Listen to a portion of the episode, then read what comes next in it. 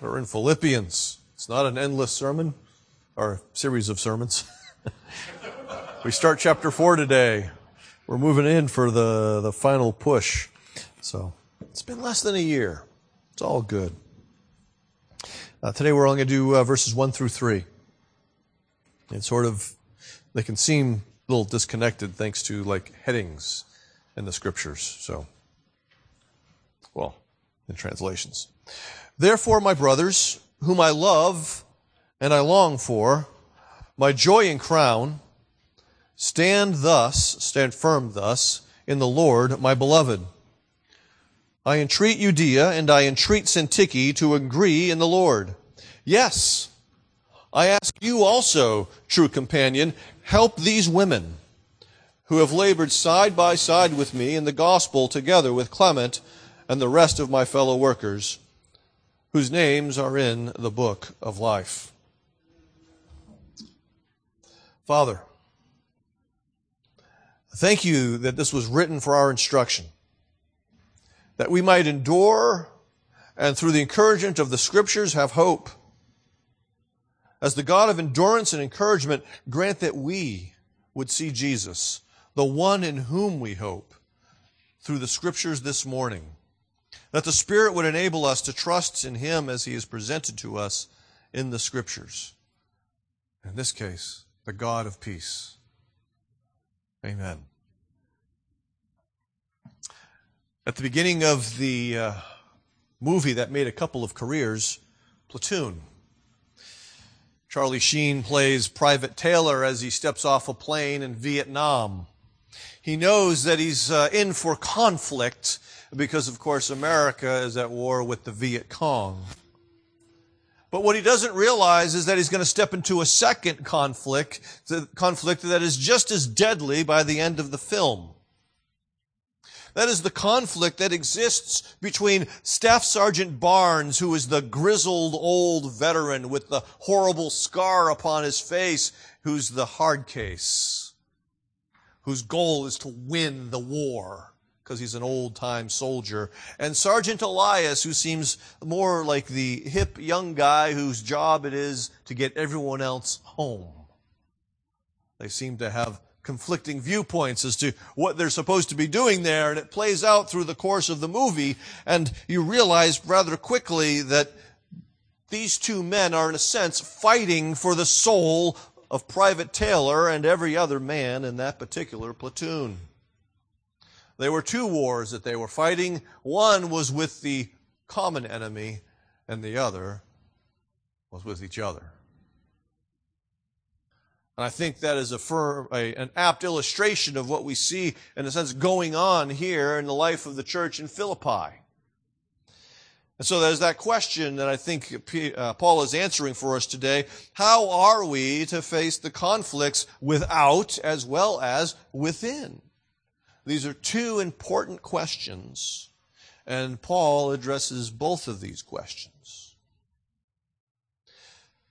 Paul concludes his discussion of what I've called gospel discipleship uh, as he began, not only did he start with that idea of live as good citizens, which we talked a bit about last week in gospel discipleship, but he also commanded them in verse 27 of chapter 1 to stand firm, to stand together for the gospel, as Ted Powers reminded us a couple of Sundays ago. And he says again, therefore, in light of that kind of stuff, in light of all of that, stand firm thus in the Lord.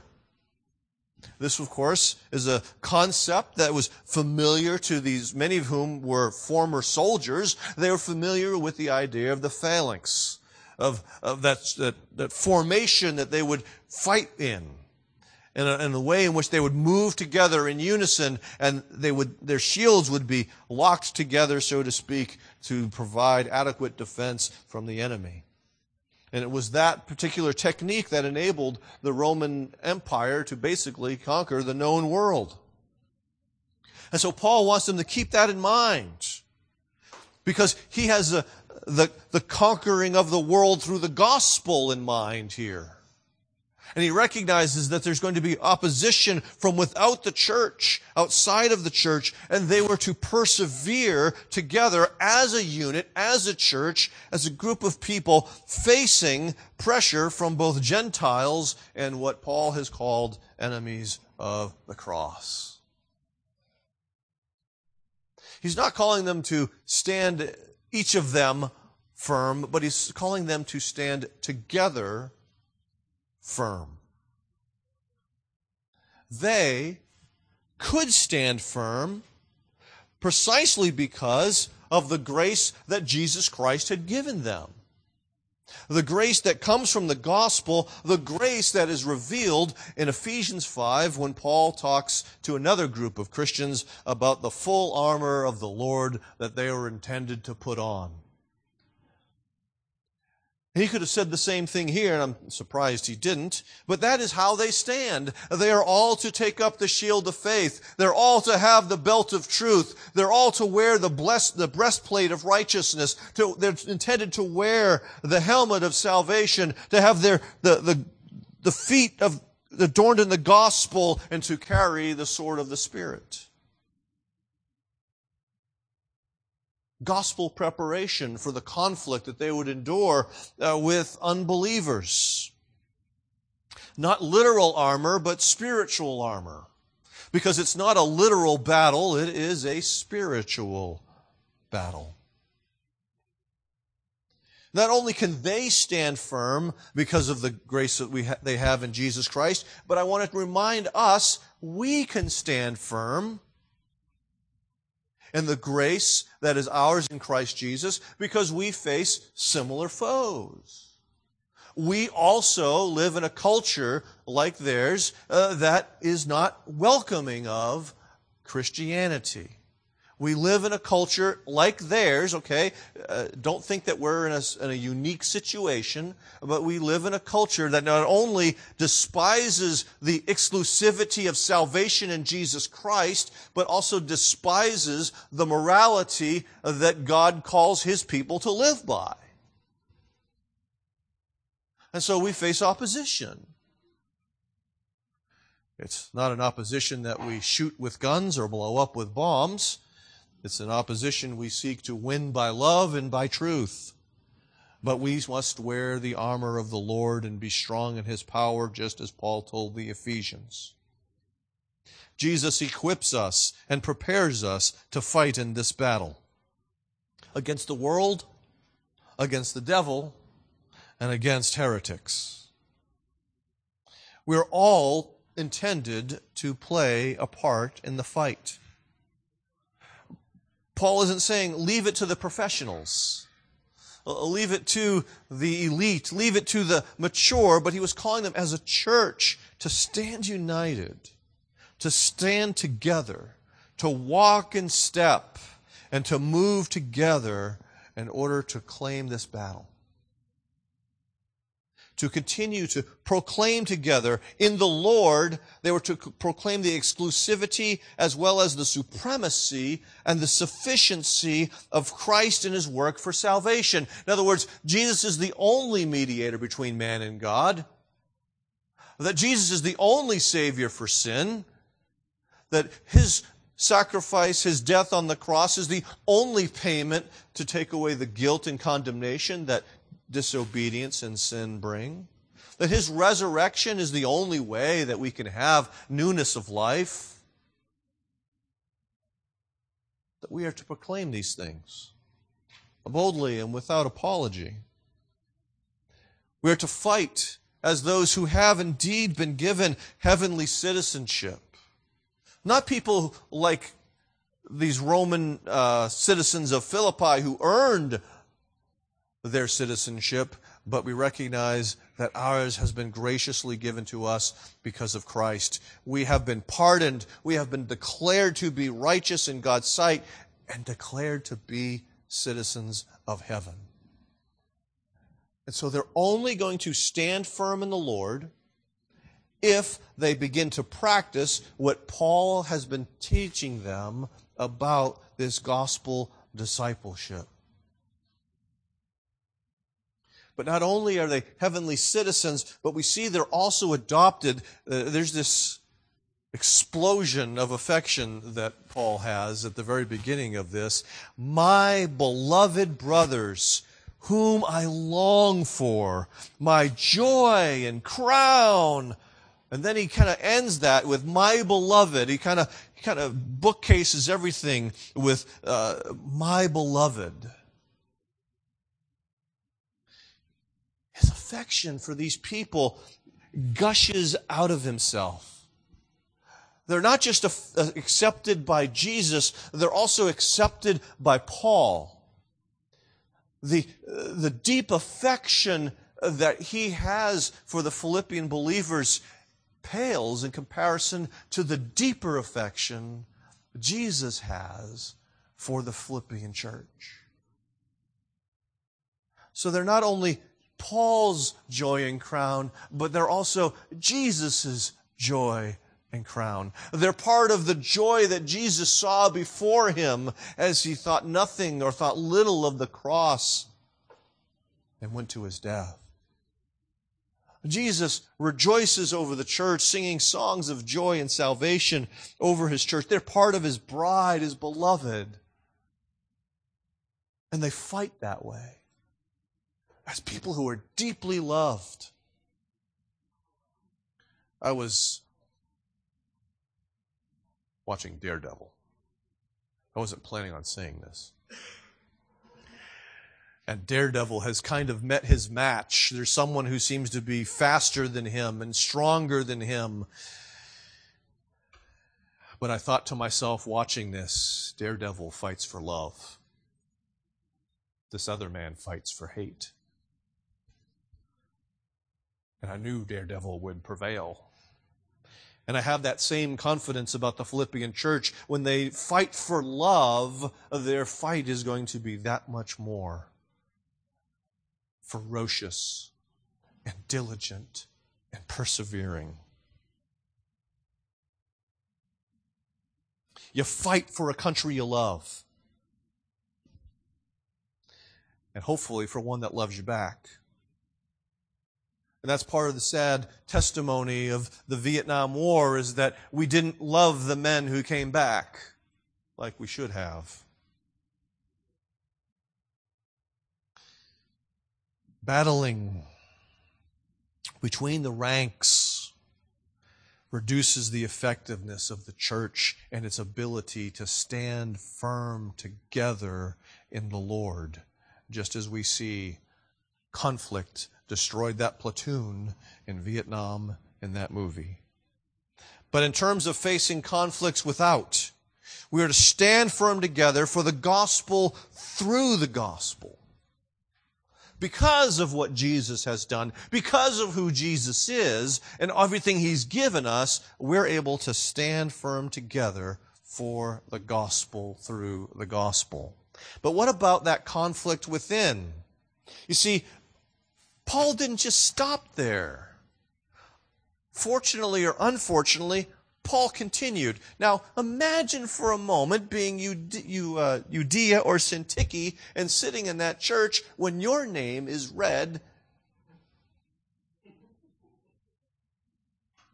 How did he hear about that? But Paul had heard about that. Paul begins to address the conflict within the ranks, the conflict that shouldn't be. The other day I was driving down Old Father and I saw a woman and I could see a leash and there was one dog attacking another dog. And she was trying to separate these two dogs and not getting anywhere with this. So I pulled over and went to help her out.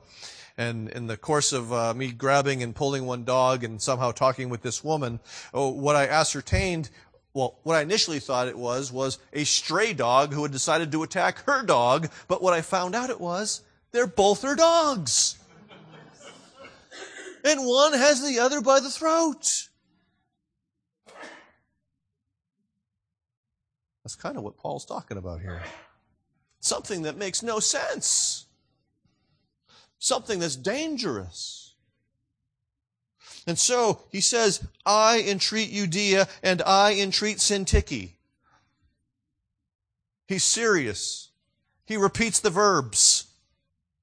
Okay? Uh, your translation accurately reflects his repetition.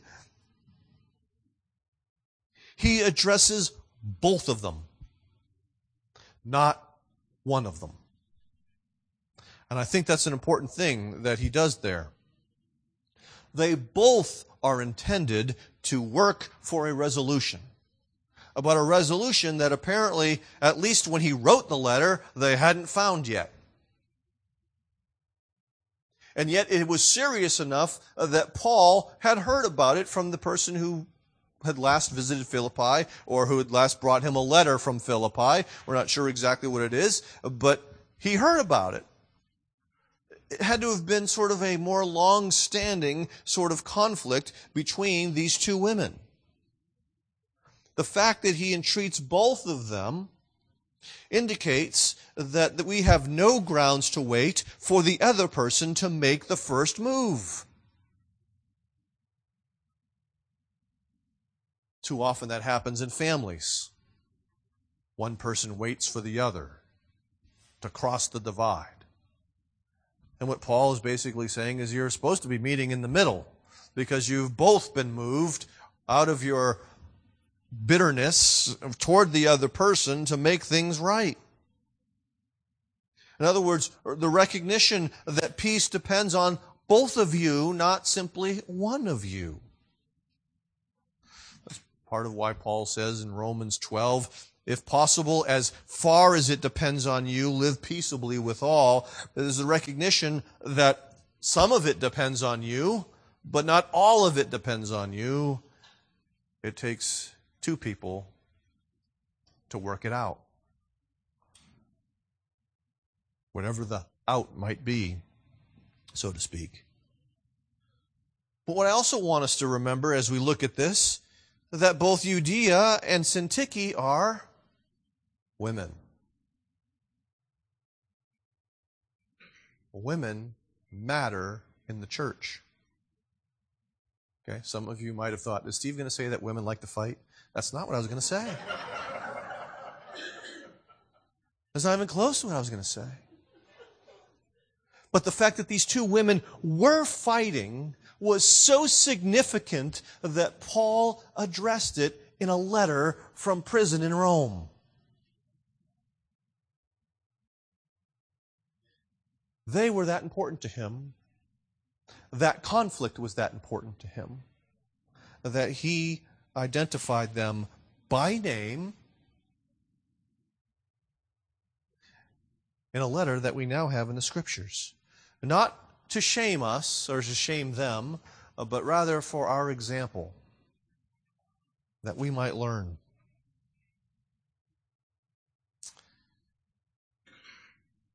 This conflict had likely affected the whole church, which is why Paul felt the need to mention this. I'm not sure if people were taking sides, but they all seem to have known about it, so it's not like Paul is uh, revealing something that was secret okay, and confidential. He's speaking about it.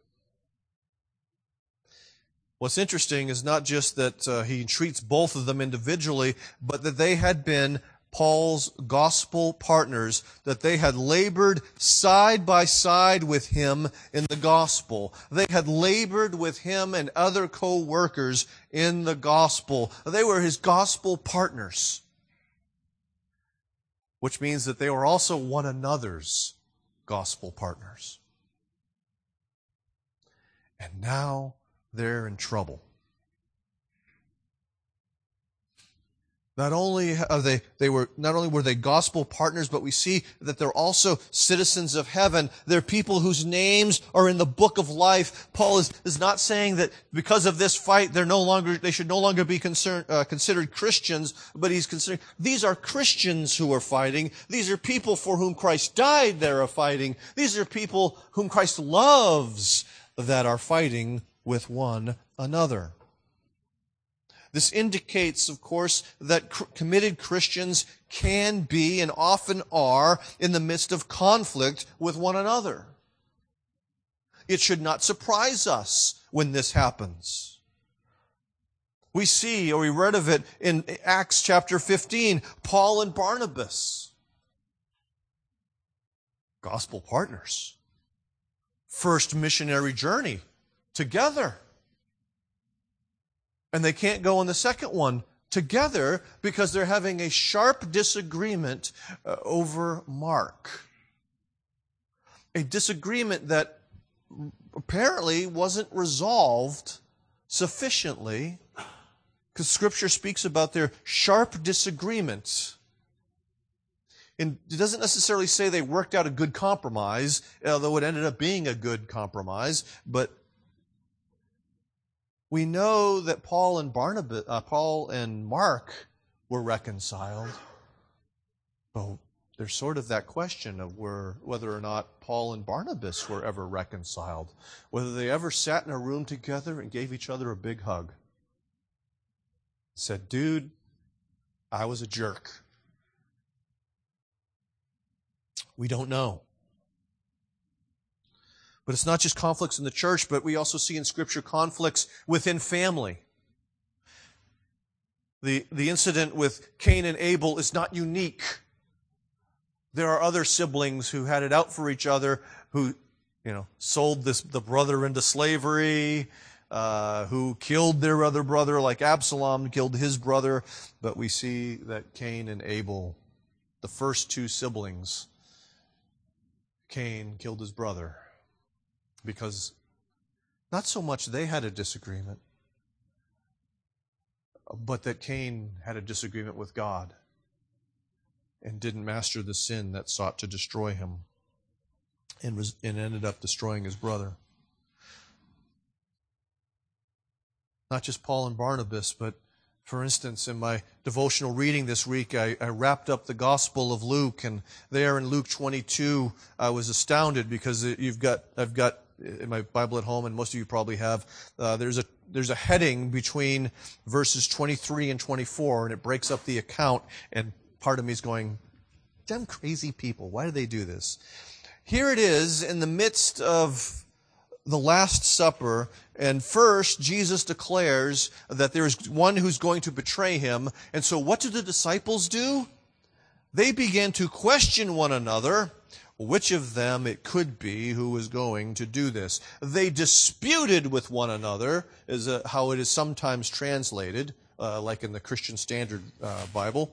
They disputed, argued against, uh, with one another about who would be during the supper.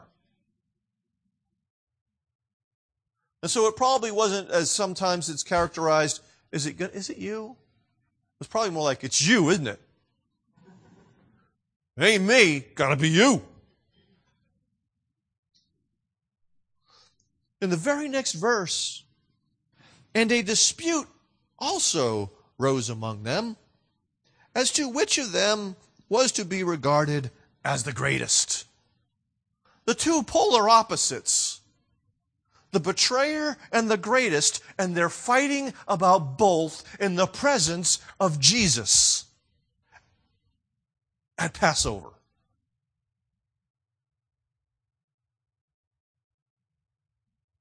That's us, folks. That is what we do, unfortunately. That is not a strange thing, but it is an all too common thing.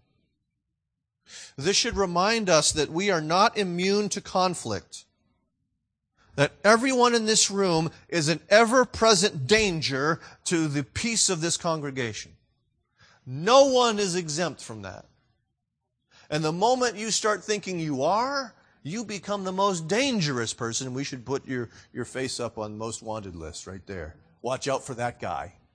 Because he's the one who's going to destroy the congregation because he thinks he can't. We're all capable because we're all sinners. It's important for us to understand conflict. We often don't.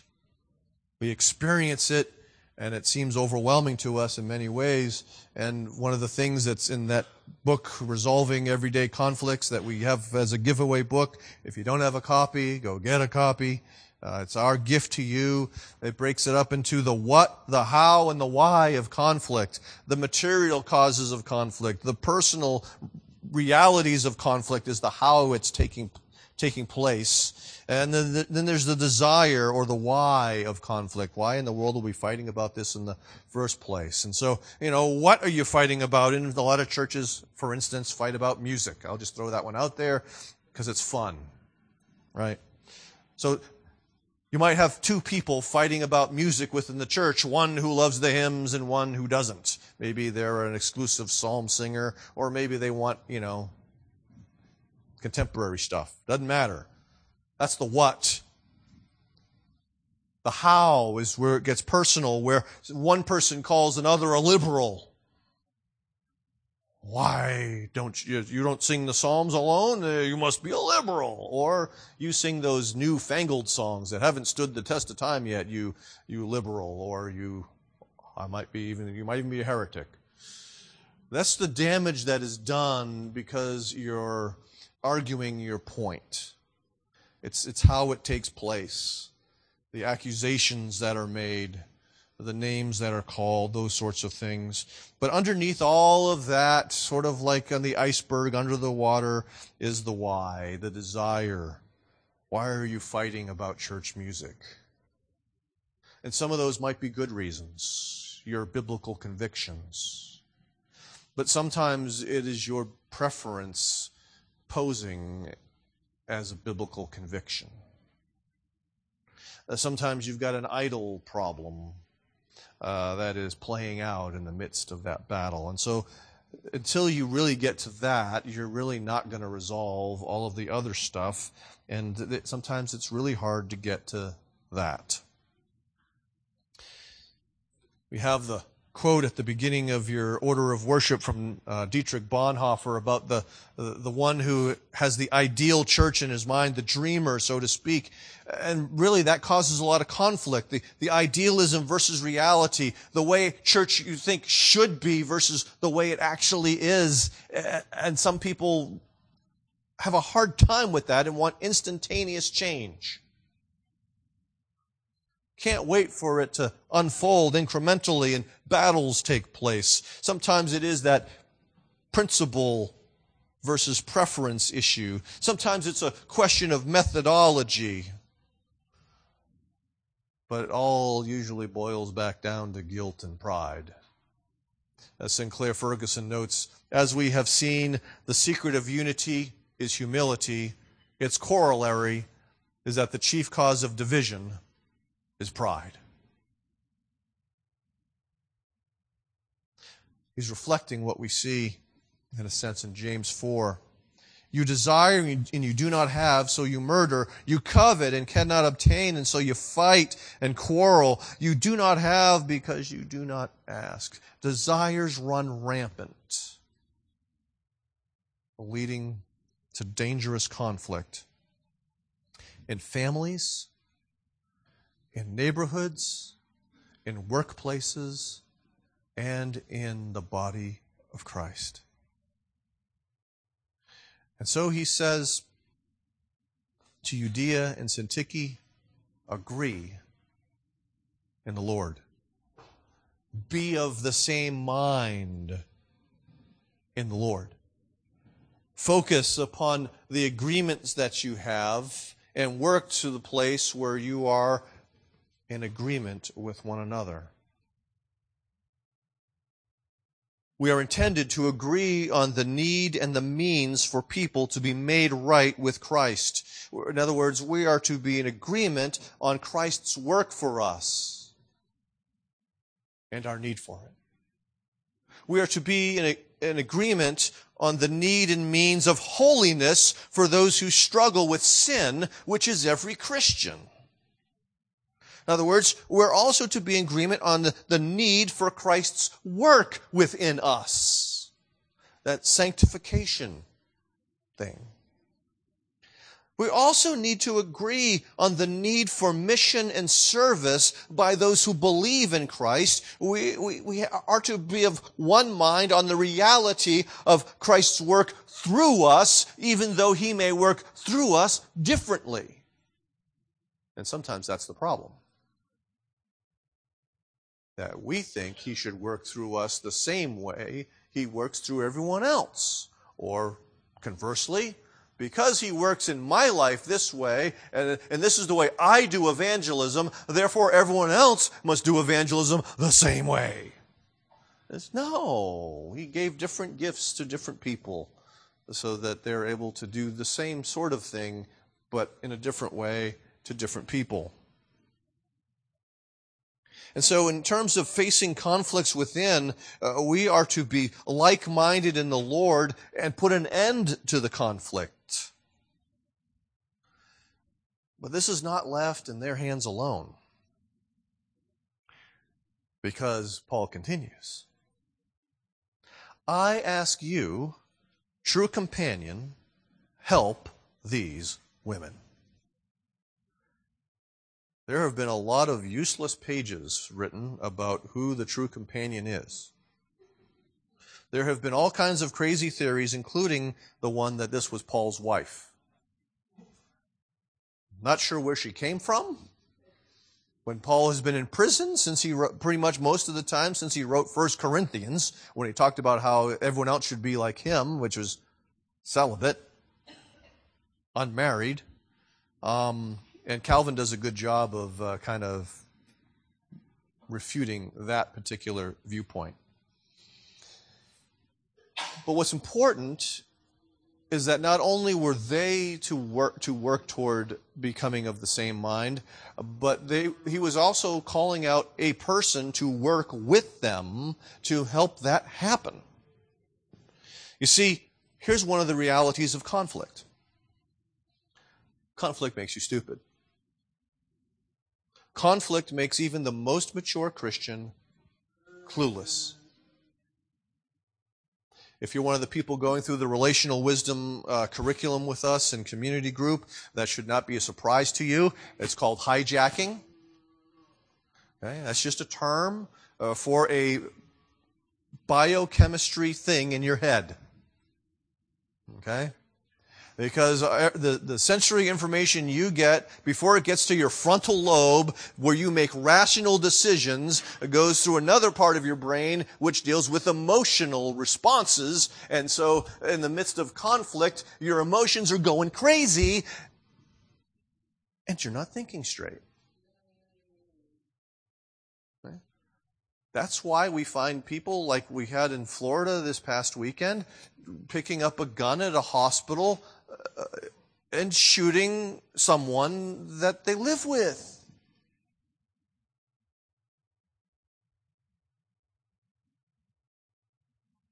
Because they're not thinking straight in the midst of the conflict. And you might think of yourself as an incredibly rational person, but in the midst of conflict, just like right before you take a test, you're not in your right mind. And therefore, someone else needs to come along and help you. I was speaking with one of our uh, pastors, Mark Lauterbach, who does uh, reconciliation for churches and groups, and um, he had just gotten off the phone with, with someone from a different church uh, that he had been working with, and he said, This is what I hear all the time. How could we be so clueless? That's what happens in conflict. You get hijacked and you don't think right and you don't see right and you can't work it out because you're stuck in the middle of it. Another translation for this uh, true companion is yoke fellow, which is interesting because what does a yoke do? But a yoke often is used to help two animals to pull in the same direction. And so this guy is intended to help these two women to pull in the same direction because right now they're trying to go in different directions. Conflicts that drag on often need an outsider to help those who are within the conflict to work together.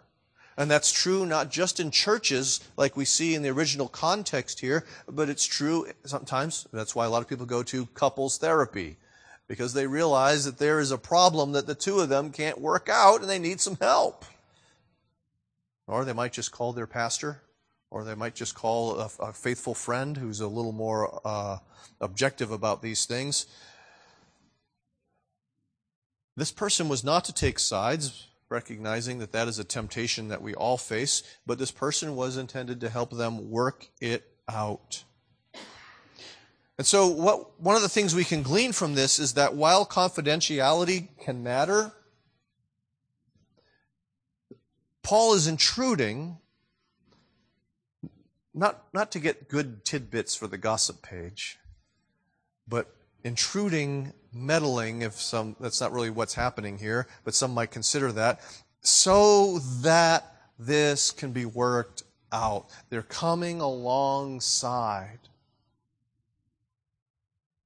And there are times when that, that seems like a breach of confidentiality. It seems like a, a, a breach of the, you know, the, the, the vacuum that you want to keep this conflict contained in, but sometimes you need someone to enter into that. And that's really just a gospel thing, isn't it? How, how did Jesus reconcile us to God? Was it by just flicking a switch up in heaven? No. He tabernacled among us. He became flesh and bone became human and therefore was able to reconcile us as that one mediator between God and man, the man Christ Jesus, as Paul says in 1 Timothy chapter 2. And so sometimes it's only by entering into the area of the conflict uh, that the work of Christ can be applied to the problem that's taking place. This conflict was well known in the community, well enough that Paul knew about it. So conflict doesn't necessarily need to be contained, but it does need to be resolved. Most church splits are not about doctrine. Denominational splits are usually about doctrine. But church splits are usually about personal conflicts gone out of control whether it's the color of the carpet or whether or not to do EE, or you can go on and on. People take sides in personal conflicts and it goes wonky. One of our churches in Phoenix had a situation where church officer led a small group church officer getting discontent with the leadership of the pastor, church officer beginning to spread that within the group. And so that small group became a magnet for all the discontented people who were trying to work to get the pastor removed, not for sin, but just they thought he should be doing it better. And it almost blew the church up. This happens. Let us not think we're PCA. That doesn't happen to us. We're sinners too. The stew of, of the what and the how and the why can, can be sorted out by this true companion, this, this, this yoke fellow, so that a principled compromise can begin to take place so that they are thinking together. They are of one mind. The gospel unity and peace are only restored by repentance and reconciliation. And that ultimately is only a result of Christ and Him crucified and raised for sinners. So, facing conflict within also means that we are to graciously help those in conflict to repent and reconcile with one another. Let's go back to platoon for a second. The conflict within the platoon reaches a crescendo after there's a massacre in a village. and disagreement about all of that. It's resolved when Sergeant Barnes takes a page from King David's book and pulls back the rest of the platoon, leaving Sergeant Elias alone and surrounded by the Viet Cong. So that he'll die. That, of course, is not what the gospel calls us to do. We're called to stand together against the common enemy, and we're also called to work together toward being of one mind to end conflict that keeps gospel partners from the actual gospel mission.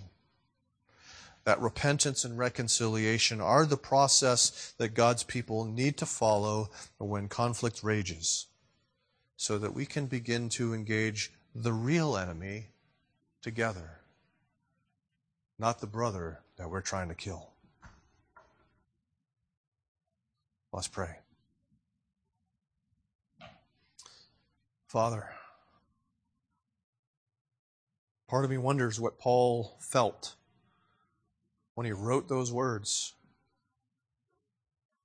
If there were tear stains on that page, or if he had someone write it for him, if they, his, his garment was covered in tears because we know of his great love for those people. He had, he had gushed about that. And surely it tore him to pieces to watch these two women that had served with him fighting. Father, help us to remember that. When we're tempted to tear things up, when we're tempted to demand our way,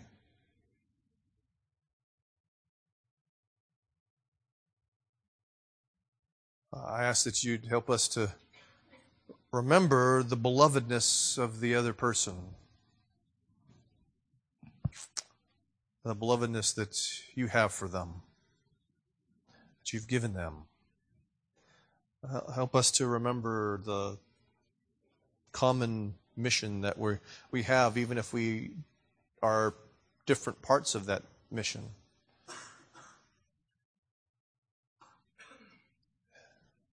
Help us to be at peace so that we can be at work. We ask this in Christ's name. Amen.